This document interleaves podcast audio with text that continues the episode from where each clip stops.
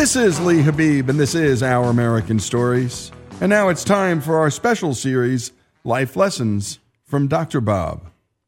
Dr. Robert Shillman doesn't go by his formal name. I didn't want to be called Dr. Shillman.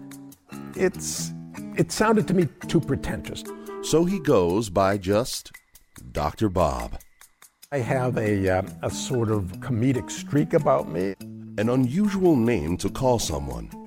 But Dr. Bob isn't your ordinary guy. I'd like to do things in a funny, different way, a memorable way. With only $86,000, he started this little company called Cognex that became the worldwide leader in machine vision systems. On the arm of the robot is mounted a Cognex vision system, which looks out at the world and says that's where the windshields are, this is the one on top, and this is where you should pick it up. And after 36 years of cultivating a unique culture with over 1,400 employees, Dr. Bob's decided to share the life lessons that he's learned along the way. And today's lesson is titled Perseverance. When we hire people, we look at their resumes, and uh, when I look at executive resumes, we have an opening for senior VP of marketing. I'll look at that resume and I'll write down next to each of that person's prior employments how many years he or she spent at that, and then I take an average. And if it's not five years, I toss the resume away. I don't even read it, okay? I just see how many years, how many years, and if it's not five or more, I throw it away. If it is five, then I look at it in the details, see if that person fits the job, and if I want to go to the next stage. So this is something that we're losing in our society, the understanding that it takes a fair amount of time to get anything done. To destroy something, you can do it in seconds. You can destroy a building, you can destroy a country probably in seconds. But to do something value add, to build something takes time. To build a career takes time.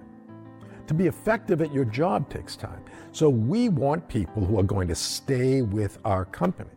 We're going to invest in them. We're going to train them. We're going to teach them about our company, about what their role is, about our customers, whatever it takes. It takes a long time. So we want people who are going to stay. And we reward people who do stay. I kicked this off very early, and we call them Perseverance Awards. We have them 3, 5, 10, 15, 20, 25, 30, and now 35. There are three people in the company who have now been here 35 years or more. Fantastic perseverance. And of course, they've been successful with the company. They rode it all the way. So let me tell you a little bit about these rewards. The first award is for three years and it happens to be a watch. I don't happen to be wearing it today, but it's a watch engraved on the back your start date. It's a nice watch. It's a Casio, turns out.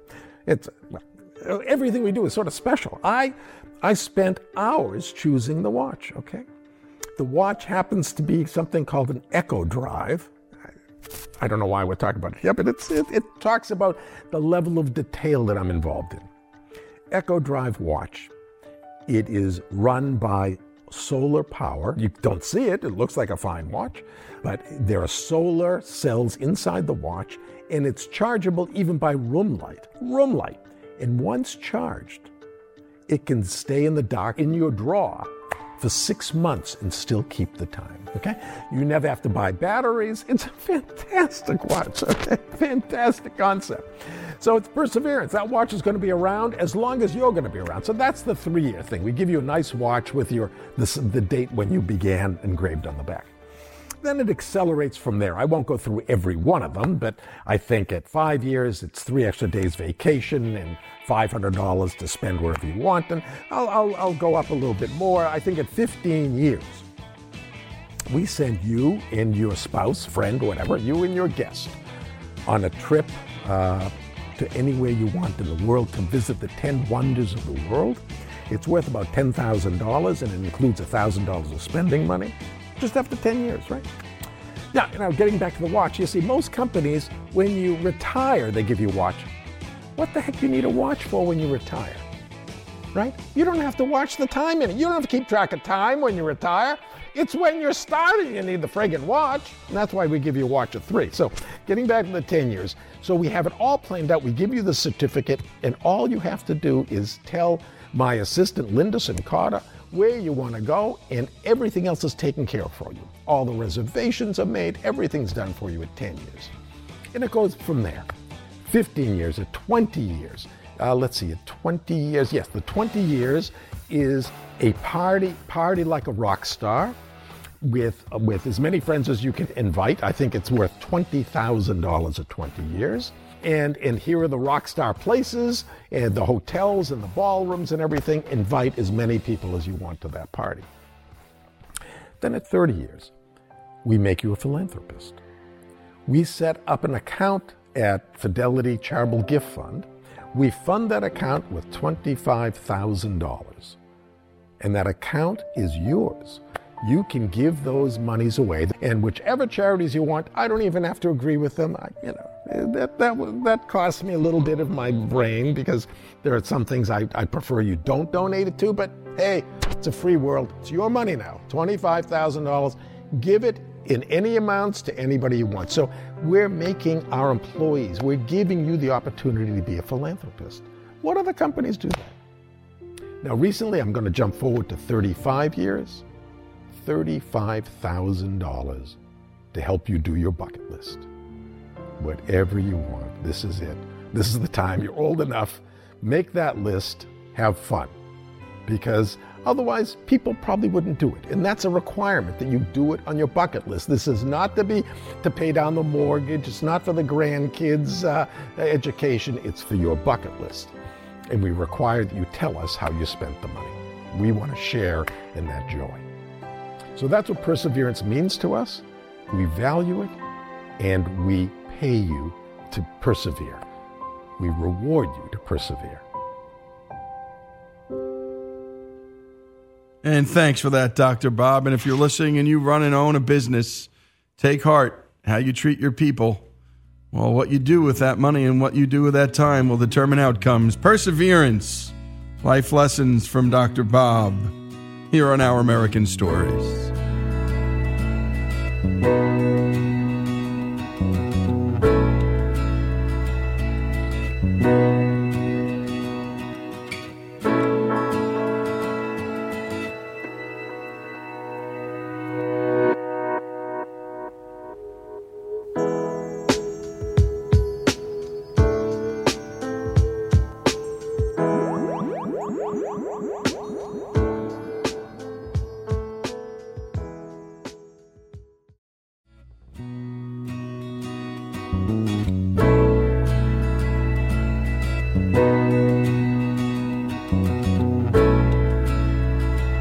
This is Our American Stories, and our next story is about a family owned business. And by the way, if you know family owned, multi generation businesses in your community, send them our way. We love telling story of family entrepreneurs because, my goodness, what a legacy you can leave for your family if you pass off a family business. Mitch Felderhoff is the co owner of Muenster Milling, a fourth generation family owned and operated animal food manufacturer located in Muenster, Texas. It's been in operation since 1932 and currently employs 59 people. You might have seen Mitch in the news recently because he decided to eat nothing but the specialized dog food his company makes for 30 straight days. It got our attention. Here's Mitch. My name is Mitch Felderhoff, and I'm one of the fourth generation owners of Muenster Milling Company. Uh, I grew up in the business and as my parents were getting ready to retire, they had considered uh, selling the business, and my brother and I didn't want to see that happen, so we went to the bank and found a way to come up with the money and, and uh, purchased the, the business from them. They were kind of reluctant to invest in, you know, it's, it's a big investment, and they had put 30, 40 years into the business, and I think they were kind of ready to uh, take a breath and take a break, and, uh, you know, we were young, hungry, and, and ready to change the world. So we, we said, hey, we'll, uh, we'll take the gamble and we'll go do it. Uh, we had things that we wanted to do uh, a little bit differently than what had been done in the past, and the uh, easiest way for us to do it was to take control of the business. It was just regular standard kibble for the most part, is what we made. And when we purchased it, we uh, we wanted them to kind of change the way we did things, and so we incorporated freeze dried into our product lineup along with the ability to, to customize a single bag of food actually so now we can add bacon fat or salmon oil to a single bag if we wanted to you know, our goal was to reduce carbohydrates in pet food and uh, make dog food different than what a lot of people currently are. And so uh, we made the move and put a freeze dryer in about a year ago, which essentially is the ability to make astronaut food for dogs. So we're taking raw food and uh, pulling the moisture out while it's frozen and uh, essentially leaving just raw organ meat that's shelf stable. So the way freeze drying works, it's that's different than kibble. Is you're taking raw frozen meat and you stick it in this giant uh, chamber that looks kind of like a shipping container. Probably weighs about forty thousand pounds and it's stainless steel. And we pull a vacuum on it, so there's no more air in there than there is in outer space. And then we get it down to around negative sixty degrees Fahrenheit, and we heat the trays up to you know anywhere between 30 and 40 degrees Fahrenheit. And when you have that big of a temperature difference in a vacuum, it causes a process called sublimation, where water goes from the ice form to a vapor form. And so it's kind of like watching dry ice sit on the table. You know how it just kind of evaporates and you see what looks like cold steam coming out of it? That's the process to freeze dry. And the benefit to it is you don't have to have a bunch of starches and sugars in there to hold the product together. You know, it's it's still in its quote unquote frozen state, but all the moisture's been removed. Yeah, kibble you have to heat it up to you know 290 degrees, uh, put a lot of pressure on it, and then dry it in an oven afterwards. And the freeze dried is such a delicate, gentle process that if you've got a dog that has stomach issues, allergies of any sort, this is almost a foolproof thing that you can feed them.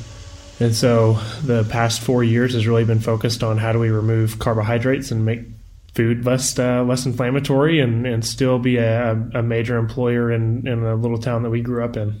It's one of those what can we do that Nestle and Mars can't? And they make more kibble than anybody in the world and uh, dog obesity is at a uh, almost a crisis level. Fifty four percent of dogs are obese, and uh, we thought, how can we combat that? And so, um, brother and I were just talking and said, you know, it's it's hard to make a kibble that's low enough carbohydrates to make a difference, and the only way to really kind of push the envelope on it is to start to incorporate uh, more protein and fat via freeze drying. So we're using uh, beef, chicken, fish, elk, and just started using bison.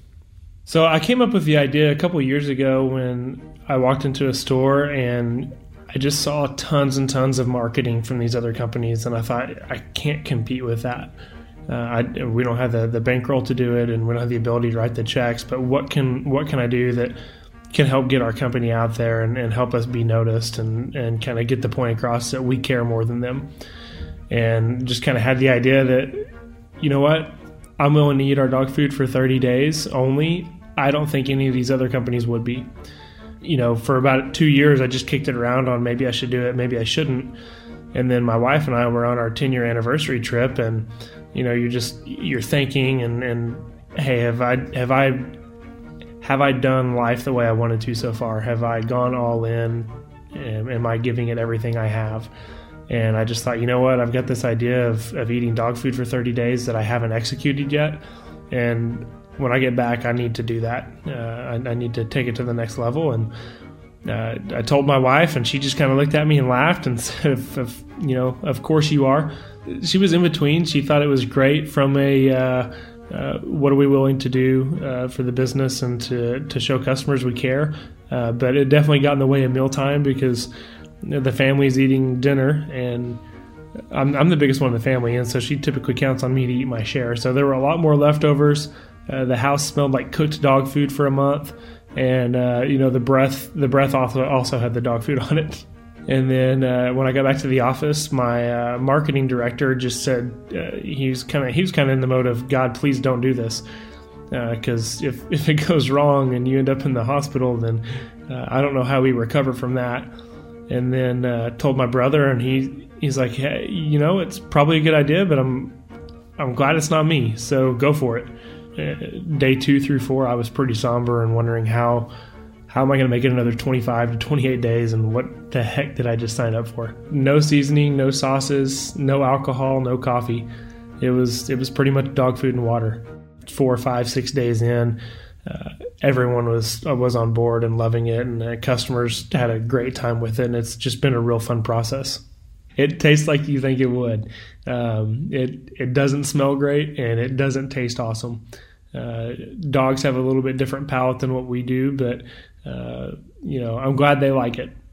I have two yellow labs, and one of them is uh, 12, and the other one's 14 and a half. Oh, they go nuts over the freeze dried. So dogs, their their flavor profile it comes from fat and protein, not specifically like chicken or beef. They just they can taste the fat. We've seen a, a huge increase online. I mean, almost triple the uh, visitors to our website uh, this January versus past. Uh, we've had a lot more customers calling that uh, just hey, they wanted to know more. And then uh, our retailers that have uh, independent brick and mortar locations have said that people have come in talking about it. So we're seeing a positive impact from it. Essentially, we have to be as clean as a, uh, a human grade facility. And so the investment level that it has is taken and the commitment it takes is is much much higher than what it was years ago and we're not necessarily charging a lot more for dog food and so uh, we just have to be leaner and more efficient. And as a smaller manufacturer that's competing against, you know, some global companies that have that huge advertising marketing budget, uh, just trying to be creative so that people know who we are is it's getting harder and harder. We try to, to work with uh, independent and uh, family owned businesses. That's just where we've spent 87 years, and we, we really like that environment and, and working with those. And then we uh, we also sell online, uh, direct to consumer. We also do a fair amount of private label. So if somebody wanted their own brand of dog food or treat, we'll make it for them as well. Our website is uh, muenstermilling.com, and it's Muenster spelled like the cheese, and then uh, milling.com.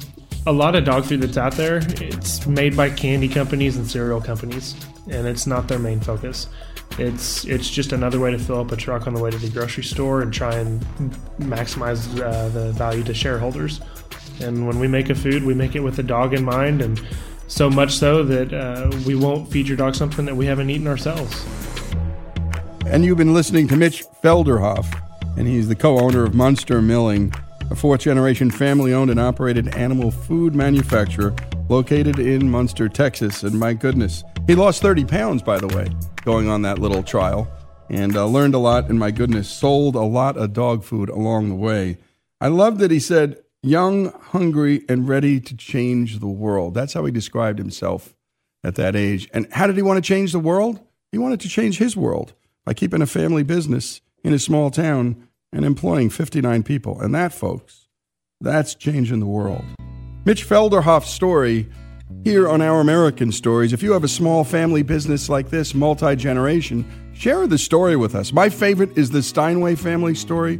What a remarkable story. Go to ouramericannetwork.org and listen to it. The Germans back in the day had guilds, and they didn't think they needed another piano maker. So Germany said, get out of Dodge. America's gain was Germany's loss as the great piano manufacturer stays in the family for multi generations. Muenster Milling, Mitch Felderhoff's story here on Our American Story.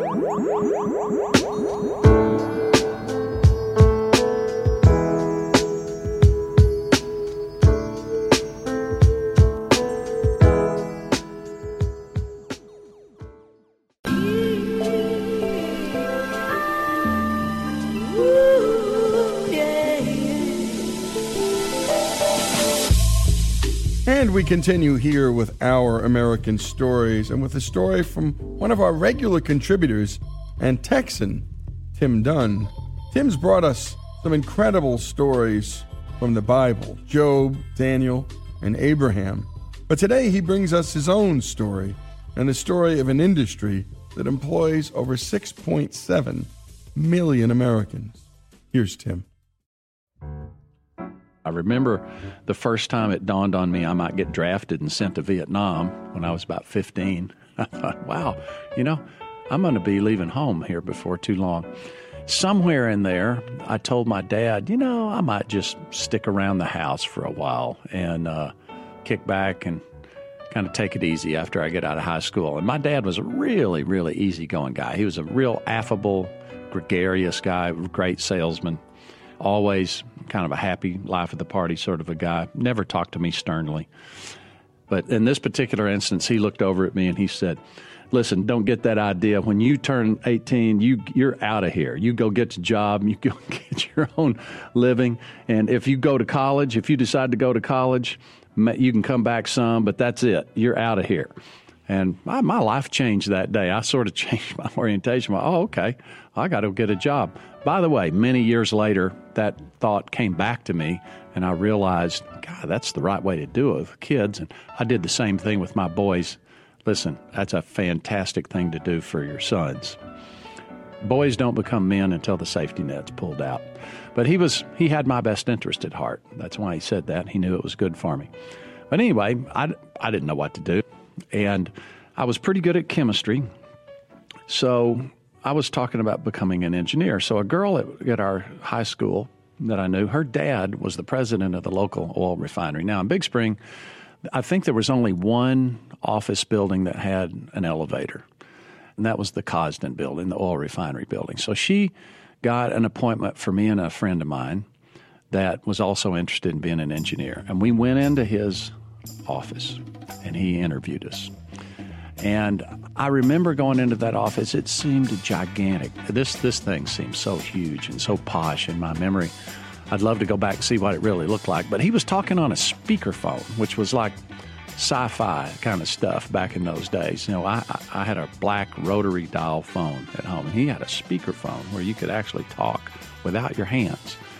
And we walked into his office, and he was saying something like, "Well, yeah, we got millions of barrels of oil out here," and I thought he's playing Monopoly for a living. Now, my favorite thing to do growing up was to play Monopoly because I loved the idea of buying and selling and winning, you know, making deals. The, when, when it came time to trade the property, that was my favorite part. He's playing Monopoly. And so he talked to us, and he was a chemical engineer. And he had worked his way up through Cosden Oil and Refining and become the president of Cosden. And I thought to myself, that's what I want to do. So I had one data point. And when you have just one data point to extrapolate from, it's easy to make a projection, right? so I, it was my first and only taste, and I had I just didn't know better. I started my own business back in 1996, and basically been doing this for 22 years now as a Midland oil and gas producer. Along the way, I learned to love the oil business the oil and gas business is such an enormous, incredible contributor to humanity. And it's basically lifted the entire world out of subsistence level poverty into an industrial prosperity. You know, the oil business in the ancient days was the olive business. You would uh, raise olives, crush the olives, get the oil, and then you would use the very best oil, perhaps for cosmetics and for the virgin oil for cosmetics and for maybe religious purposes. The next oil, perhaps you use for food and cooking and things like that. And then the worst oil, maybe you put in your lamps and you burn that. In. And that's the oil business. And, and then, you know, many years later, kind of people figured out how to do whaling you know, these, these whaling ventures would go out and they, they finance the whaling ventures much like we finance uh, an oil and gas venture. The guys would sign on board and they'd get a fraction of the takings that they're going to get and they'd go out and whale and they'd get a whale and they'd cook the blubber on board and they'd put it in barrels and store it and then they'd come back to port and sell the whale oil and they used that for lamps. And then, of course, the whale population started to decline and these ships had to go further and further and it started getting harder. And along comes petroleum and petroleum is much less expensive than whaling. So the petroleum business really saved the whales.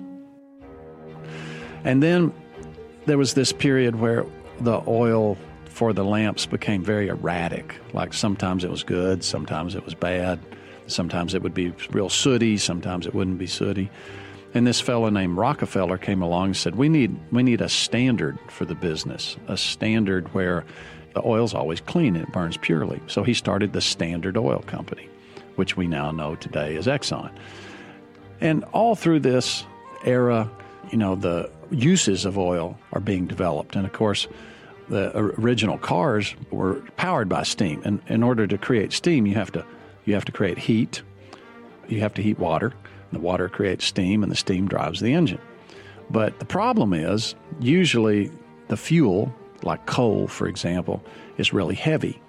And so, if you have to carry a real heavy thing to create the power, then you use up a ton of your power to propel the fuel. Well, along comes petroleum. Petroleum is a miracle fuel because it has such incredibly high energy density.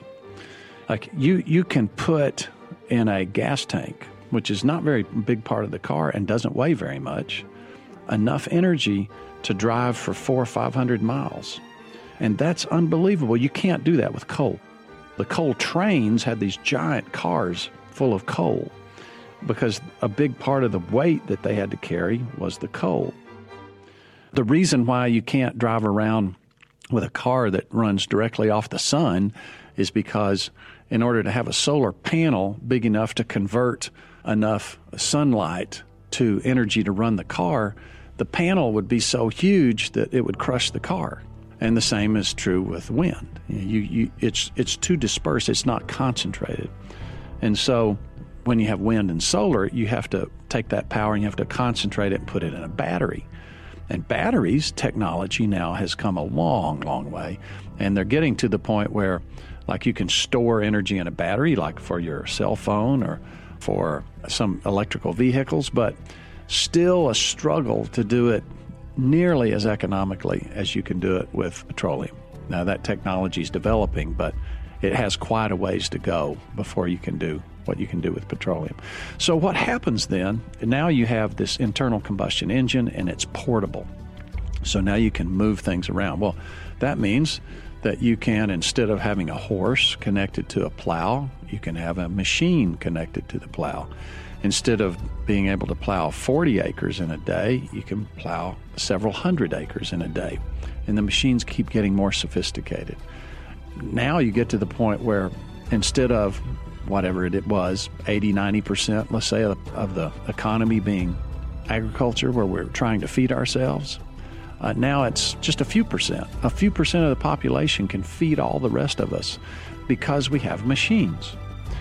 It's like having a hundred servants for every person in America. And you've been listening to Tim Dunn, and what a storyteller he is. And favorite part of doing this show is that we've just come across people from all walks of life who are subject matter experts, and we just give them the microphone. They're not famous. They don't storytell for a living. They've got lives. And so often they're the ones with the most interesting stories to tell. And my goodness, that he was playing Monopoly, and in the end, well, that's much of what he still does today. And that he had one reference point. By the way, I've always called this the choice paradox. If you have too many choices, you can sometimes have none. And sometimes it's just a gift to have that one reference point and then go ahead and live your life. And my goodness, he's proud of what he does in this business called the energy business, and he should be. And more of this remarkable story, not only of American energy, but of so many people who fuel the fuel business, the human beings that propel it. His story, all of their stories continue here on Our American Stories.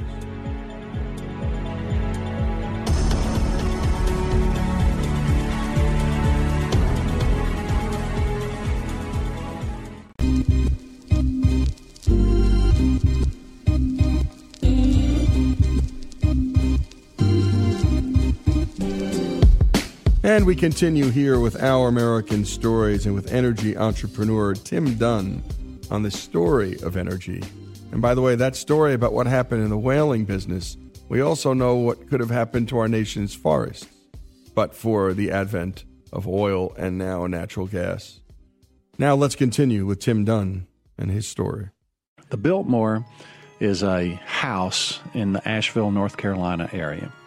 It's quite spectacular. You can pay whatever it is, 50 bucks or something, and go see it. It's a, an attraction now. But when it was built, it was built by one of the Vanderbilts who was heir to a railroad fortune. And he built this house to receive guests. So it was a huge hospitality place. It's a 180,000 square foot house, if I remember correctly. 180,000 square feet. I mean, the average house is what? Depending on where you live, somewhere between 1,500 square feet and 4,000 square feet. This 180,000 square feet. Do you know offhand what the White House square footage is? 55,000. So the White House is 55,000 square feet. I mean, this is 180,000 square feet. It's gigantic. Built right around the 1900s, before oil and gas really kicked in. And I was walking around this house and I saw, wow, these guys had refrigeration, which was something brand new. And this refrigerator took up a whole room. I don't remember what it was powered by, probably coal and steam. But, you know, this giant room. And I thought, gosh, we now have many refrigerators in dorms and colleges. You know, you can there's refrigerators everywhere. Everybody has a refrigerator now. This isn't just for rich people anymore. And then we went up and looked at the rooms, and the rooms had buttons you could push and call the waiter. Wow, that was amazing back then. Well, you know, just about everybody has that opportunity now. In fact, in my town, which is not that large of a city, there's all night drugstores, there's all night restaurants. All I have to do is go get in my car and drive a few minutes. And there's people waiting there to feed me any time of the day, 24 hours a day. I can go get prescription 24 hours a day if I have something wrong, just like this mega, mega rich guy had. And I just kind of went through systematically uh, looking at all his amazing benefits and even access to this property. If you want to get married at the Biltmore today, you can rent it. And I just realized that he wasn't the upper 1%, he was the upper 1. You know, the richest guy in America, or one of the handful of richest guys in America, most of the people I know today have a better life than he did. And if they want access to all this stuff, they don't have to pay all the immense freight that it takes to have it sitting there for them all the time. It's waiting there in the marketplace for them to use anytime they need it. Then they can stop paying for it and somebody else can pay for it. It's unbelievable what has happened and why. How has that happened?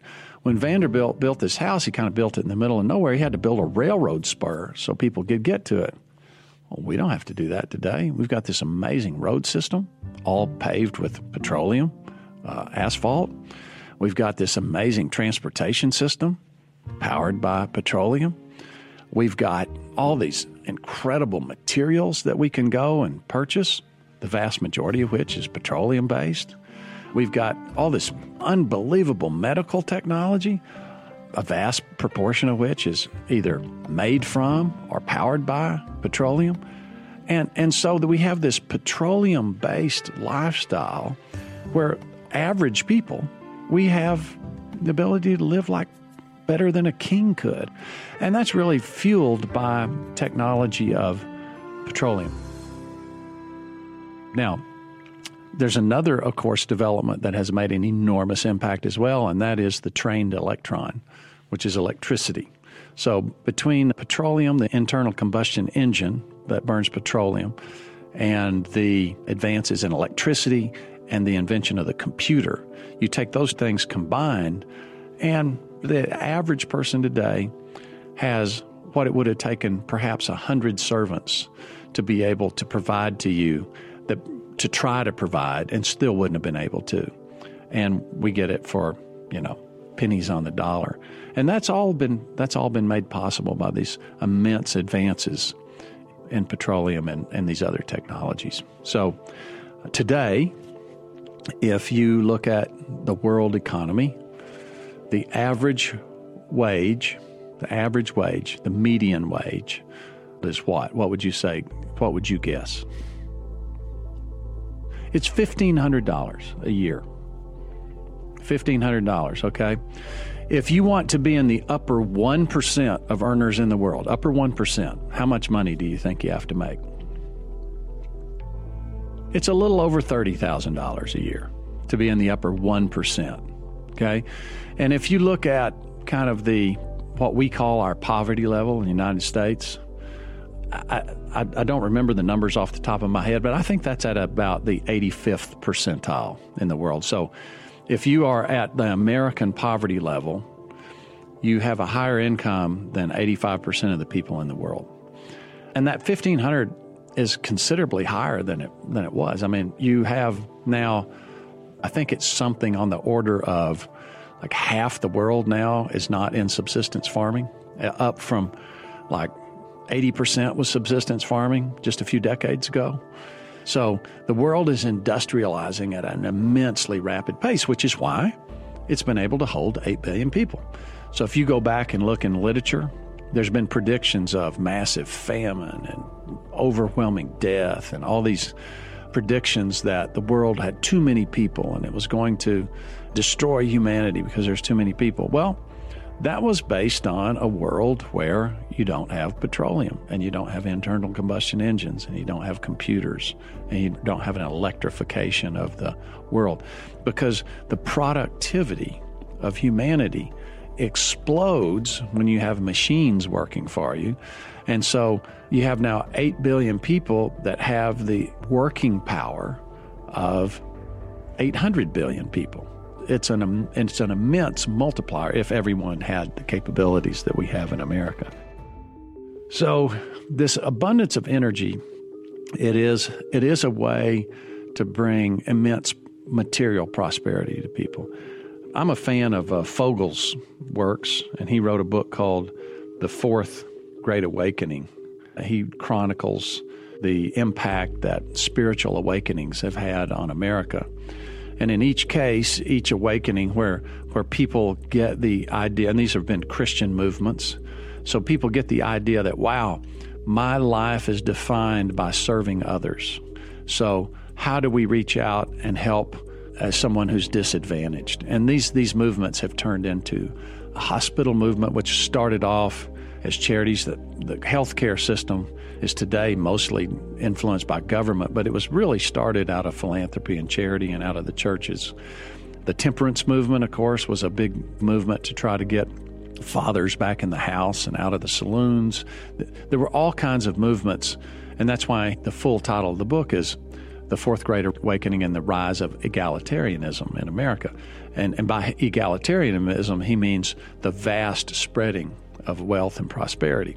And he ends the book with a prediction that in this fourth great awakening, the material prosperity of Americans has grown to the point where, as, as we just talked about, the poor people are in the upper 15%, and the average wage is above the top 1% in the world. So, what is poverty now? And he predicts that the main poverty we have today is spiritual poverty uh, meaning and purpose. You know, when you're really busy just trying to stay alive and getting out there and farming and hoping it rains, you know, pleading for the crop to come in, you, you don't have a lot of time to get depressed. But when you have 100 people working for you in the form of machines and you have a lot of time on your hands, it causes you to sit back and reflect why am I here? What am I doing? What's, what's my purpose in life? Why do I matter? Does anybody accept me? What do I have to do to be accepted? What do I have to do to be approved? And if you don't have answers, if you don't have good answers to those questions, now that's where poverty comes from. And unfortunately, in America, our suicide rates on the rise, even in the midst of this vast material prosperity. So, material prosperity doesn't bring you happiness. But what it does bring you is the time to make choices to either make a great positive impact or to be self destructive. And so we, we have this other challenge in the West and in America in particular that we have to address, which is why I think our American stories is so important because people need to be inspired that there is a way forward for them where they can make choices to matter. And that's what we try and do each and every day here tell stories. And in the end, let people step into those stories with their own life because life does matter and we are spiritual beings. And in the end, we got to address those deep spiritual questions Who are we? What's our purpose? And we try to do that all the time here on this show. Tim Dunn's voice is just a beautiful one. And by the way, to enjoy more of his work, go to yellowballoons.net. You'll see and hear Tim's book, And it's all about how he grieved after his two year old granddaughter's death and also his terrific daily devotional. That's yellowballoons.net. Yellowballoons.net. Tim Dunn's story and so many stories like his in the energy business. And my goodness, this isn't the voice you'd expect to hear from an energy executive, is it? And that's what we like to do to surprise you and go against the grain and stereotype and caricature. Tim Dunn's story here on Our American Stories.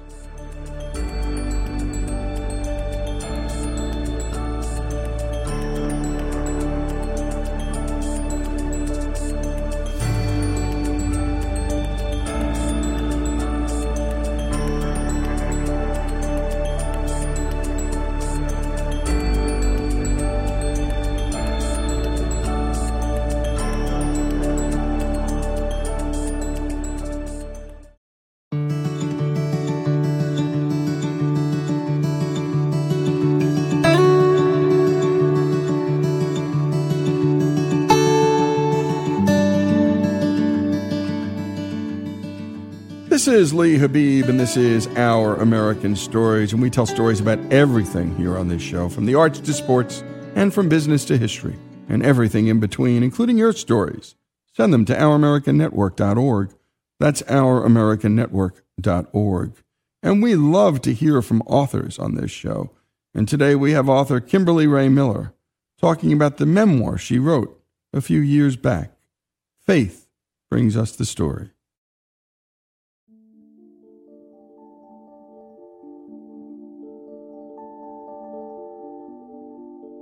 I just always knew that we lived in a dirty house and other people lived in a clean house, and that just seemed like the way things were. I, I realized it was something different and wrong when I was in kindergarten, and um, CPS was called to my home, and I remember my parents frantically trying to clean the house before um, the social worker's visit um, so that they wouldn't lose custody of me. And that's when I realized that living in a dirty home was a bad thing, that it, it was something that could destroy my life. Um, and of course, you know, I grew up just always making excuses why why people couldn't come to my house. Um, from that point on, I knew it was a secret, and you know, in high school, I would just sort of always tell people, "Well, my house is being renovated," or um, my parents aren't home. They don't like people over when, when they're not home. I would always make some sort of excuse so people wouldn't come over. And when people were to, were to drop me off at home, I actually had what I called my decoy house, which was a house around the corner from my actual house. Um, that was just this sort of unimpressive home that was neither fancy nor dilapidated. It was just very plain. And I would just have people drop me off in front of that, and I would like walk up the sidewalk and wave at my friends and wait until they left, and then I would walk to my house from there. Kimberly Rae Miller is a writer and a mother of two small children. The life she has now is completely different than the home she grew up in.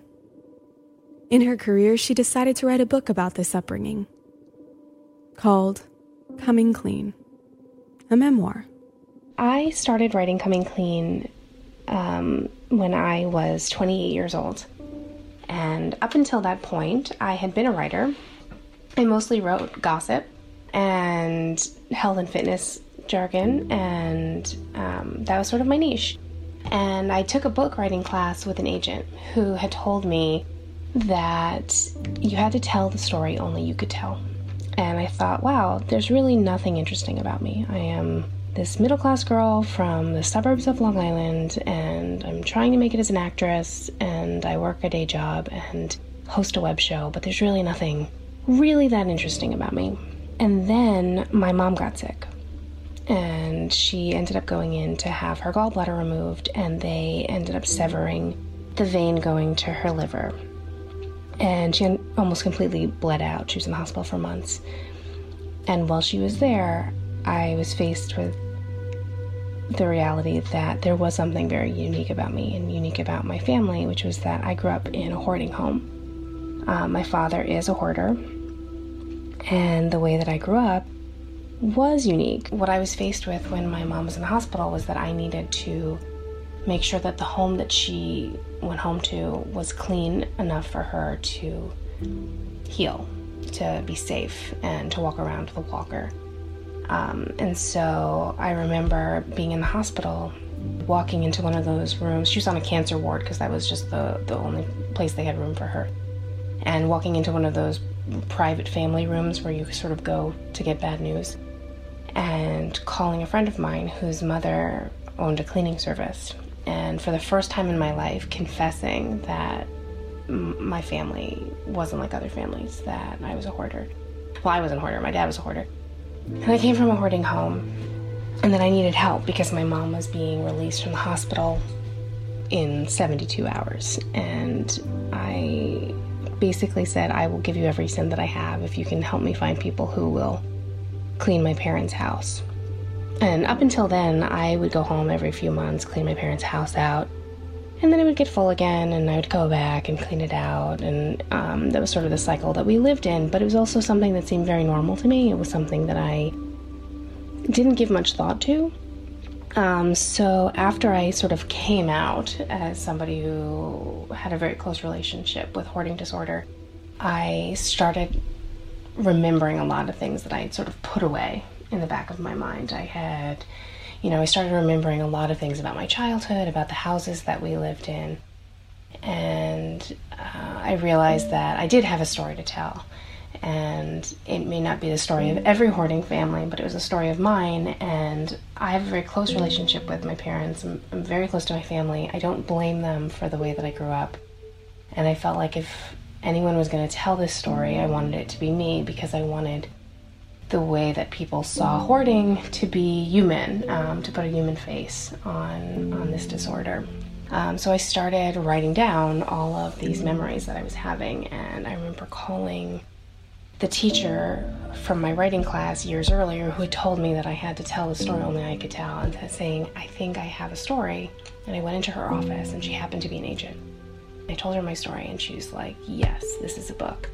Um, and so I started writing Coming Clean, and Coming Clean came out in 2013, um, and it changed my life. Um, I the the months between when it came when I finished it and when it came out were the scariest of my life because I really believed that once people knew, once people knew that I grew up in garbage, that I didn't have heat or hot water, or, or that there were rats in my home. At one point, there was a homeless person living in our attic um, that we just didn't know about um, because there was just so much stuff. I thought once people knew these things about me, that they wouldn't want anything to do with me. And you're listening to author Kimberly Rae Miller, and her book is Coming Clean, and it's her story about growing up with hoarding parents and the shame she felt. I mean, that story about having a decoy house and having people drop her off in front of that decoy house and wave goodbye that she could avoid and avert the embarrassment of such a thing as her own home and also the shame and the guilt of growing up in that home. When we continue more of Kimberly Rae Miller's story, Coming Clean, here on Our American Story.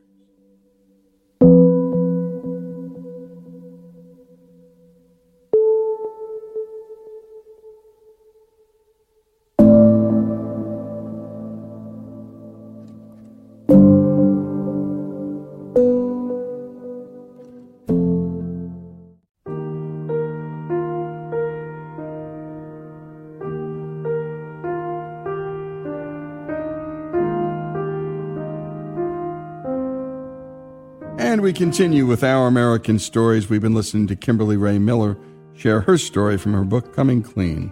It's a memoir about her life growing up in a hoarding home. We return to Kimberly talking about what it was like to write such a personal story. I've I've never been more emotional publicly. I, I lived in Brooklyn while I was writing Coming Clean, and I remember I would sit down at home to write and nothing would come. And then I would get on the F train to go back and forth to work or to see my boyfriend, who's now my husband.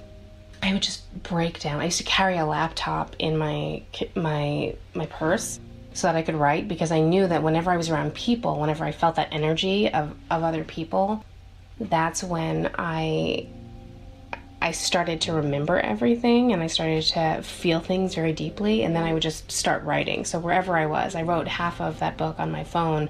What's funny is that I actually met my the man who's now my husband while I was starting to write the book. And I sort of credit writing coming clean with the success of our relationship because up until then, my whole life had been about keeping this secret about myself. Because of that, I sort of always internalized that who I was at home was a private thing.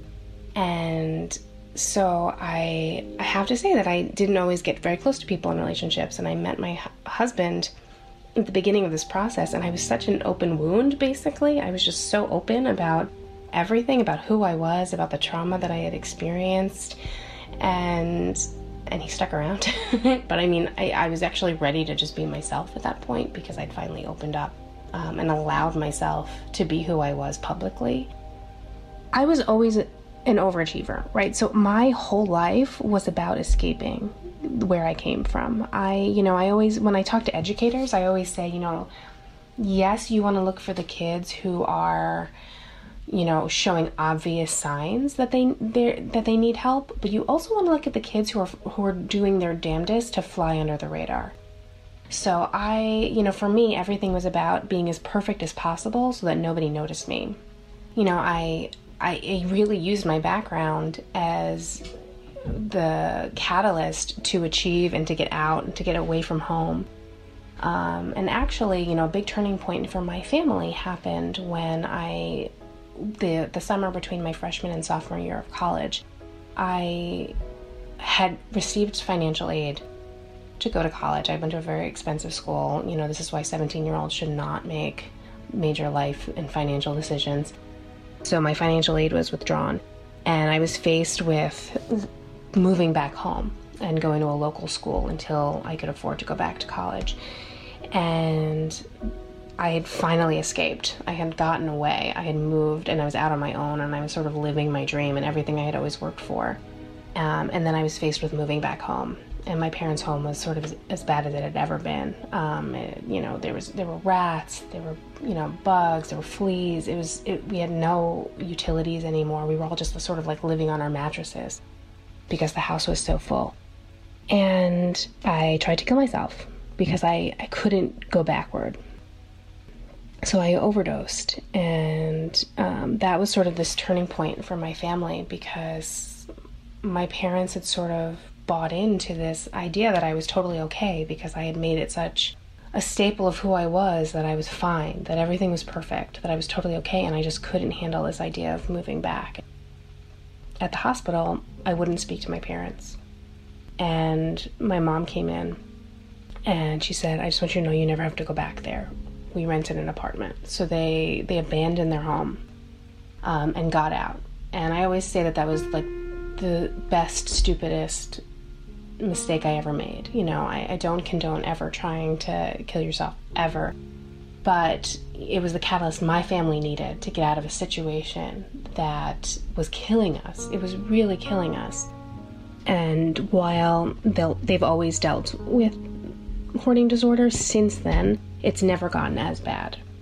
Um, so that was the moment my parents needed to to get them unstuck. And my mom ended up cashing out some of her annuity so that I could get, go back to school in the fall until we were able to to figure out the rest of my finances. So it shaped me. I my whole life was about proving that I was okay and that I was fine and that, and and you know, don't look behind the curtain. A lot of that has changed since I wrote the book because now everything is about what's behind the curtain. So it's it's a, it's almost a complete opposite my life since. Um, but my formative years were all about you know putting on a show. How did her parents feel when she decided to write this book? when I decided to write Coming Clean, and I, I remember leaving my agent's office and then having like a total nervous breakdown in the middle of the street when I realized the severity of what I had just done and calling my parents. And my parents were amazing. They said, you know, when when you were young, we didn't believe anybody in the world lived like us. So if this story can help other people get help when they need it, then you should do it. and I kept them in, in the loop of what what I was writing the entire time. I always gave them the option for me to pull the plug if they ever got too uncomfortable. Now, this isn't the way that most memoirists work. You know, I mean, I, am part of a bunch of memoirist groups where people sort of, you know, under the the general belief that if people wanted you to write nice things about them, they should have been nicer. But I I think my parents existed in a state of mental illness and, and they really couldn't help a lot of what they did. And so I know that my parents did the best that they could. And I always wanted to give them the respect of not having their life turned upside down and made public if they were uncomfortable with it. And so um, they were always a part of the process. I ran everything I wrote by them. They never asked me to change anything, but I never wanted anything to be a surprise. And I think one of the things that I learned through the writing process was that you can be angry angry with people and still love them completely. And I think that was one of the things that I had a hard time with growing up was was ex- acknowledging the fact that I was angry about a lot of the things that I had to do as a kid to keep the secret. Um, and the, and the way that we lived, um, but that doesn't mean that I love my parents any less. And I would say that I am not bitter. Bitterness isn't something that I prescribe to generally, but I do have some anger, and I think that anger can be a healthy emotion. And it's okay to have anger, and that's been my biggest learning curve in, in all of this is that to sort of accept that anger is an okay thing and to have it and to have it not impact my relationship with my parents. Writing the book actually helped her relationship with her parents we can finally talk about it. You know, we never talked about it before. We just never, it was just sort of this big elephant in the room. Our entire lives revolved around hoarding and we never talked about it. And at least now we can talk about it and, you know, we can call a spade a spade. And in many senses, that makes things a little bit more manageable for us. It's also easy to see like where my issues come from too you know? So if my house i mean i have two small children so my house is pretty regularly a mess. But you know i get to a point where i can't handle it emotionally. And you know it's much easier for me to say like okay i know where this is coming from than to take it out on my kids or my husband and to just say like listen guys like this is my tipping point you know we need to clean things up before i lose it Kimberly has been through a lot. She was afraid when she wrote her book, Coming Clean, that people would judge her, but quite the opposite happened. People opened up about their deepest, darkest secrets to me. Um, I can't tell you how many people I knew shared that they'd either grown up that way or they had close family members who had also um, suffered from hoarding disorder and they, they totally understood where I was coming from. Um, people opened up about all sorts of other traumas. And what I realized in writing it was that, you know, we all carry the baggage of our secrets, and it's actually what makes us human. It's what makes us empathetic. And, and if we could just share that with people, we'd all feel so much lighter and so much more connected to one another. I'm Faith Buchanan, and this is Our American Stories. And great job on that piece, Faith. And what a piece of work by Kimberly Rae Miller. What a voice and what sensitivity that she brought this to her parents. And what remarkable parents for saying, look, if this can help anybody else, write it. And it deepened their relationship. And look, if you've ever had a secret and kept it for too long, you know the cost and the price of that secret. It'll just It'll just take you down. My whole life was about escaping where they came from.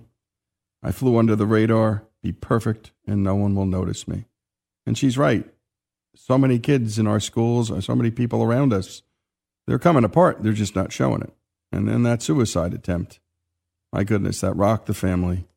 And actually, it changed things. And again, it was not a recommended technique Kimberly Rae Miller suggested others pursue to help a family rectify some real problems. Kimberly Rae Miller's story, coming clean, her family's story, her family's secret unveiled here on Our American Stories.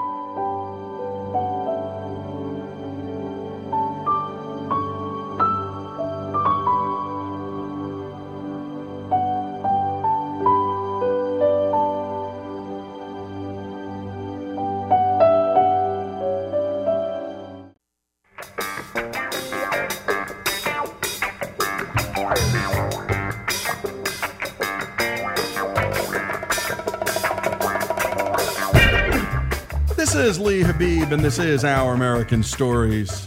And our next story is about the most unlikely band to become, statistically speaking at least, the greatest rap group in American history. In 1987, three white Jewish boys from New York City were the most fascinating phenomenon in the burgeoning rap music scene. No, really. The Beastie Boys, barely out of their teens, had just released License to Ill, which quickly reached number one on the charts, the first hip hop album to achieve that exalted status. And true, it was the fastest selling debut album in the history of Columbia Records under the Def Jam label. But everybody knew that these three knuckleheads, who were clever enough to come up with the shtick that clicked with MTV loving suburbia, were just a novelty act. About three bad brothers you know so well. It started way back in history with that Rob and me. Mike D. The cartoonish trio consisted of Adam MCA Yauch, Adam Adrock Horovitz, son of prominent playwright Israel Horovitz, and Michael Mike D. Diamond, three MCs from NYC, started out as a hardcore punk band opening for legendary punk groups like The Misfits and the Dead Kennedys in some of the most legendary clubs in the world, such as CBGB's. In 1983, they released a track that was basically a crank call set to a hip hop beat. It became an underground favorite, but in order to play the song during their live sets, they brought in a DJ known as DJ Double R. Rick Rubin was a long haired NYU student who would temporarily become the fourth white Jew of the Beastie Boys. But Rubin's DJ stint would be short lived, and he left the group in order to focus on his small indie rap label called Def Jam Records, which he started and was run out of his dorm room with his friend Russell Simmons. Here's Rick Rubin. The very baby stages of hip hop was just starting. Completely underground movement. I don't think many people knew about it outside of Brooklyn, Queens, the Bronx, or Harlem. I would see these groups live, and there was an energy in the room that was uh, a very specific feeling. And then the records that would come out didn't have that feeling. I was born to be the king of the bebop swing that has The records that were made early in the years of hip hop, they were essentially R&B records with a band playing an R&B club track, and then a guy would rap on it. But if you went to a club and saw an MC, it wasn't that. It was a DJ scratching, and it was beats. Anyone who can make a cripple man dance by using his mouth, if he give me a chance. I didn't know anything about the music business. I didn't know anything about contracts. I didn't really know what a producer did. I just felt like it was possible to make a record that felt more like what the club felt like. 9-9 Records was a record store I hung out in, and they put out their own records.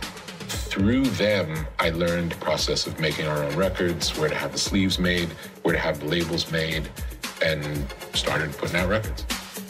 The logo was a big D and a big J, and it really was about the DJ's place in hip hop being, in a way, equal to that of the MC. Just as the Beasties were beginning to bubble on the punk scene, they transitioned to rap, a significantly less popular form of music at the time. So insignificant, you could count on one hand the number of known rap groups at the time.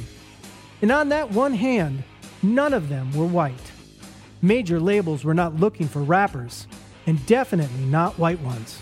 That is, until Rick Rubin offered the Beasties a deal in 1984 on his dorm room operated label. Rubin took his metalhead music background and his passion for rap music and infused it into these three teenaged boys. Here's Beastie Boy, Mike D. Rick definitely came from like a whole ACDC, like Led Zeppelin, Long Island, like rock background that, that wasn't, that he pretty much, I guess in that sense, kind of introduced us because we kind of came from like punk rock, like, all right, forget about that.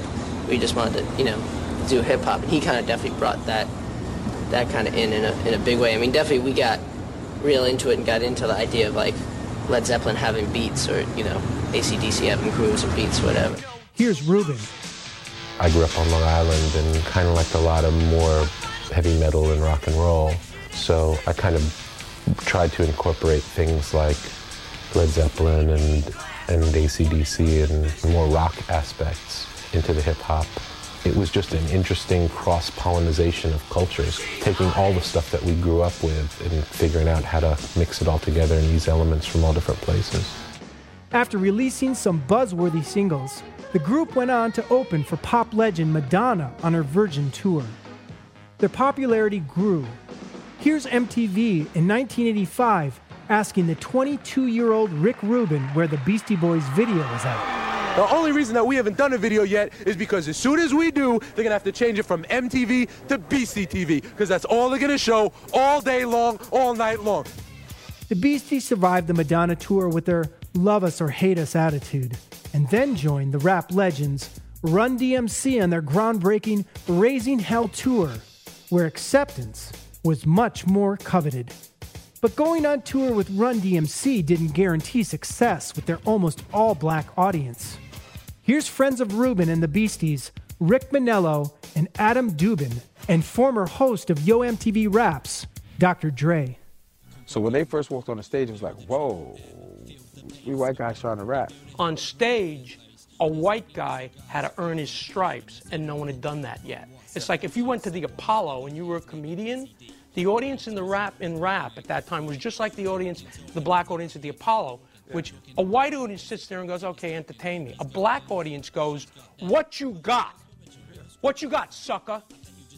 Basically, because they they want to be entertained.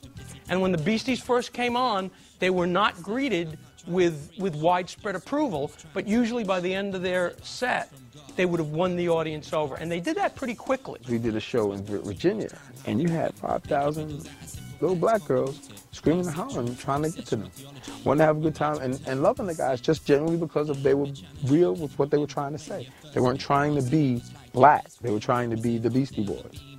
And it worked and it translated. The music translated, not the color. Uh, the beats were very aggressive. So in hip hop, we always loved aggressive beats as far as stuff like from Aerosmith, stuff like from Queen, ACDC. So those kind of beats were kind of similar to what they were doing with the alternative beats, with the big drums and the big bop, bop, boom, boom, bop, bop, and all that craziness. Uh, all we did is just scratch it. So you heard the zigga zigga boom boom da, zigga boom boom bop. So we always used the same, like similar beats. So it was kind of like right there on the same thing. But uh, it was the commentary and delivery that was a little different. Here's hip hop pioneer Fab Five Freddy and Darryl McDaniel from Run DMC. And I remember these guys coming out and doing Hold It Now Hit It, and the crowd went crazy. I was backstage at the time, and I remember Run came back and said, Yo, the Beasties about to, to come on. And everybody rushed to the side of the stage to watch them. That's Rakim, LL, Cool J, Mo D, Whodini. Everybody on the tour came to the side of the stage because everybody felt like they were their little brothers. Like, they would open up for us. It was like the black audience, and we could be like down in the South, down in Texas, or down in South Carolina, in some really southern black Negro town. And when the Beasties came out, and um, Dr. Dre was scratching, and they came out jumping around, screaming, rhyming, it wasn't like people said, all right, let me go get a prank. People stood there and was like, yo, these white boys are ill. These white boys are dope. These white boys are good. Say ho, ho. Here's Public Enemy's Chuck D. They was almost like the flip side, like Jackie Robinson was to baseball, the Beastie Boys were to rap music.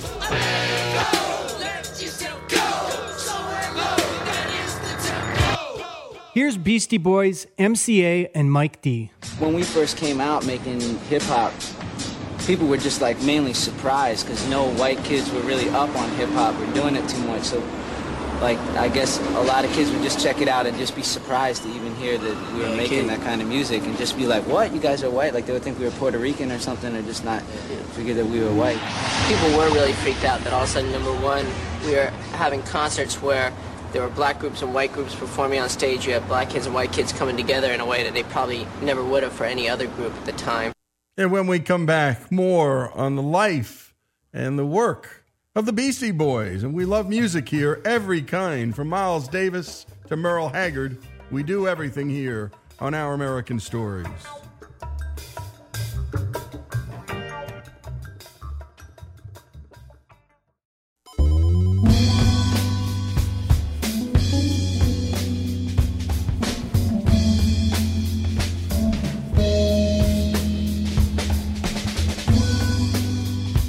And we continue with the story of the Beastie Boys, and let's bring it back to Greg Hengler.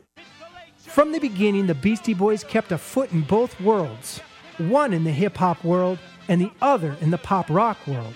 But keep in mind that the boys achieved all the success before they even put out a full length album. The band was perfectly positioned, right on the edge between clever and stupid.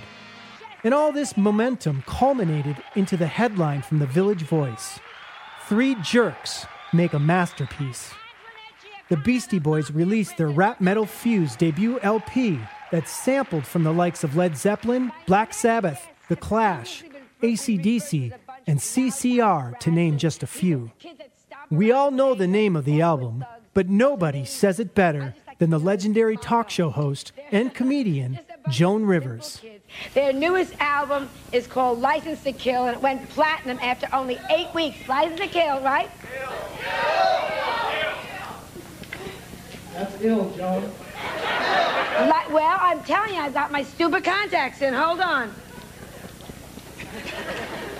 Okay, sorry about this. Their album is called License to Ill. That's a stupid name for an album. Do I detect the note of jealousy in your voice, Joan? If they called License to Kill, you would have gone platinum in four weeks. Anyhow. It didn't go platinum in four weeks, but it did become the first rap record to hit number one on the Billboard charts. It also hit number two on the R&B charts. Rap charts had yet to exist. Once again, a foot in both worlds. Here's hip hop pioneer Cey Adams. I remember Adam and I were walking down the street before the record came out, and he says to me, he goes, this is gonna be so great. We're gonna be, you know, on American Bandstand, and we're gonna do Soul Train, and we're gonna be hanging out with Don Cornelius. And I looked over to him, and I was like, you know, you're crazy. Nobody's gonna do that. And the record came out, and it exploded. And literally, in two months, we were in LA on Soul Train, Don Cornelius. And I, I, just couldn't believe that America just embraced them in the way that they did. Licensed to Ill went triple platinum and became the biggest selling rap record of the 80s and was certified diamond in 2015 for shipping over 10 million copies in the United States. To this day, the album still sells over 10,000 copies a week, a true rarity in the ever changing world of hip hop. Def Jam, under the direction of Russell Simmons and Rick Rubin, tried to take the success of the Beastie Boys to the big screen, a tactic used with both Run DMC and the Fat Boys. But the Beasties rejected the offer and left Def Jam in New York for Capitol Records in LA to work with the Dynamo production team of the Dust Brothers and Matt Dike on their sophomore album.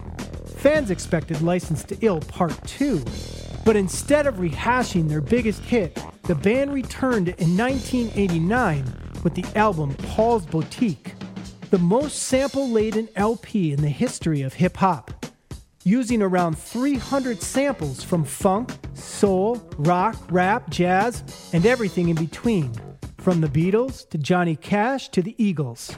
The head spinning epic was one of the most counterintuitive albums ever made.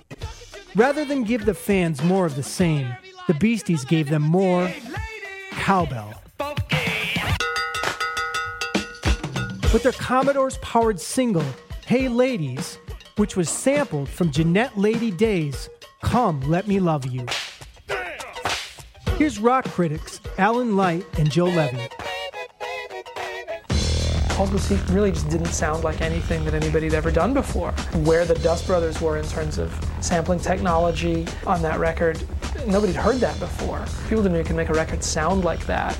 It's just this beautifully layered record, very deep in its musical texture, very deep in its lyrical texture, as funny as can be. They, they sampled Cheap Trick, they sampled David Bromberg. They, they had these wide ears, they were open to everything. And you could never make that record today. It'd be way too expensive. You could still use recognizable samples in 1989 and not have to pay millions and millions of dollars for them. So it hit a lucky time where they, there was this new technology that they could really exploit and really play around with. With the release of Paul's Boutique, the Beastie Boys had reinvented their sound. It was another masterpiece, but it was also a commercial disaster and cost some Capitol Records employees their jobs. It barely earned gold status. Here's music critic Nelson George. Paul's Boutique cleared away all the pop people and left them with their real core fans. And those are the people who were going to grow with them. And what happened is the people who they got with Paul's Boutique then became their new audience. So a, they really made a transition and who bought their records and who were their fans. Ten years after the release of Paul's Boutique, it went double platinum and was recognized worldwide as a landmark achievement and one of the greatest hip hop albums of all time. Rolling Stone would describe the album as the pet sounds and dark side of the moon of hip hop. Fast forwarding to 1992, their next album was ready. But with the emergence of grunge rock and the dominance of gangster rap, nobody knew how the public would respond to their third album, Check Your Head. It was the first record released under the band's own label, Grand Royal, and the first album featuring instrumentation from the band, a move that brought them back to their punk rock roots. They really found a way to blend a hip hop core with other kinds of music. And so you don't end up with the stereotypes or the cliches of hip hop, but with some of the best flavor of it. Check Your Head was different from Paul's Boutique, as that album was from License to Ill, and as groundbreaking as either one. The album was led by the psychedelic sounds from the single, So What You Want.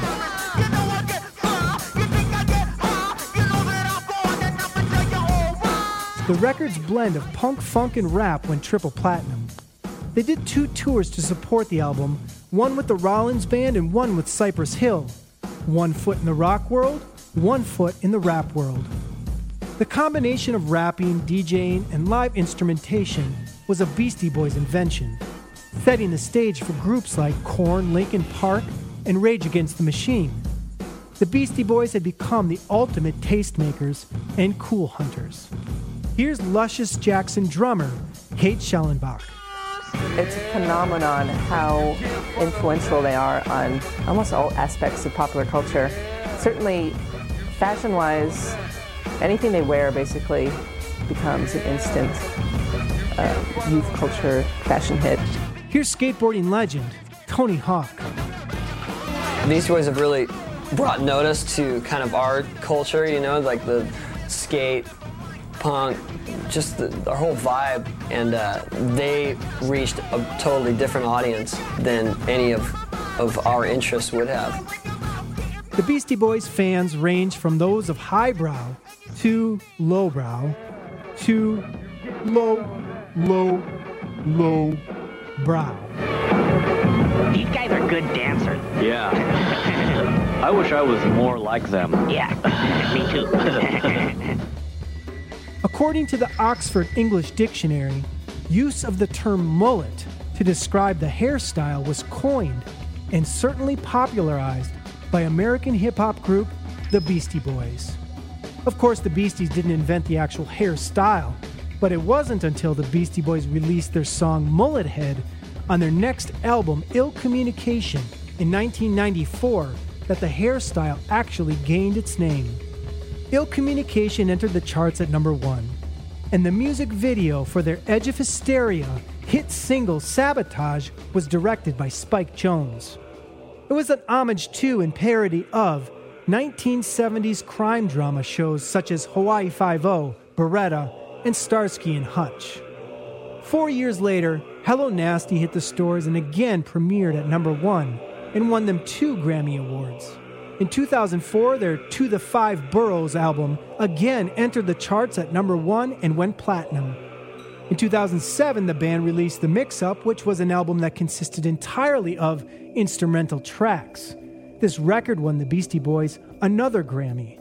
Then, following The Mix Up, Adam MCA Yauch was diagnosed with cancer and underwent treatment.